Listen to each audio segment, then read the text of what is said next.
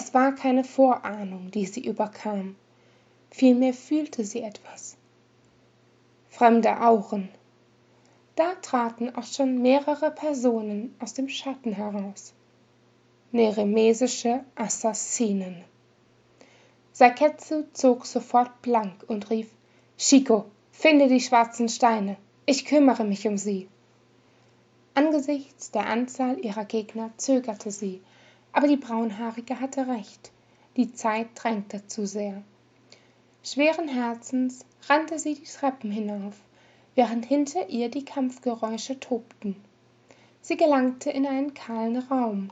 Ein steinerner Altar und ein Sockel waren die einzige Einrichtung.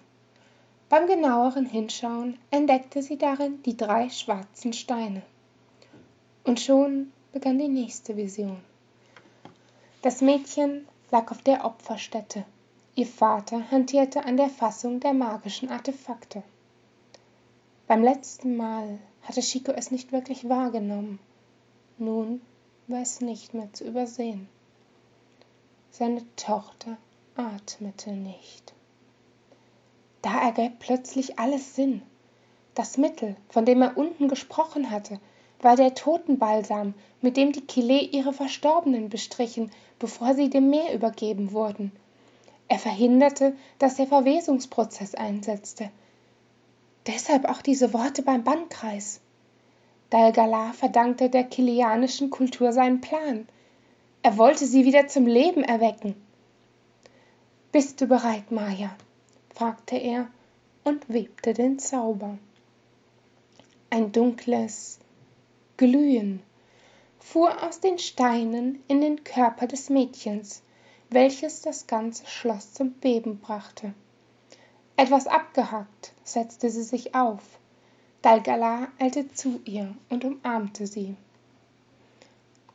Papa, sagte Maya schwach, ich. Sie brach ab, krümmte sich und schrie vor Schmerz.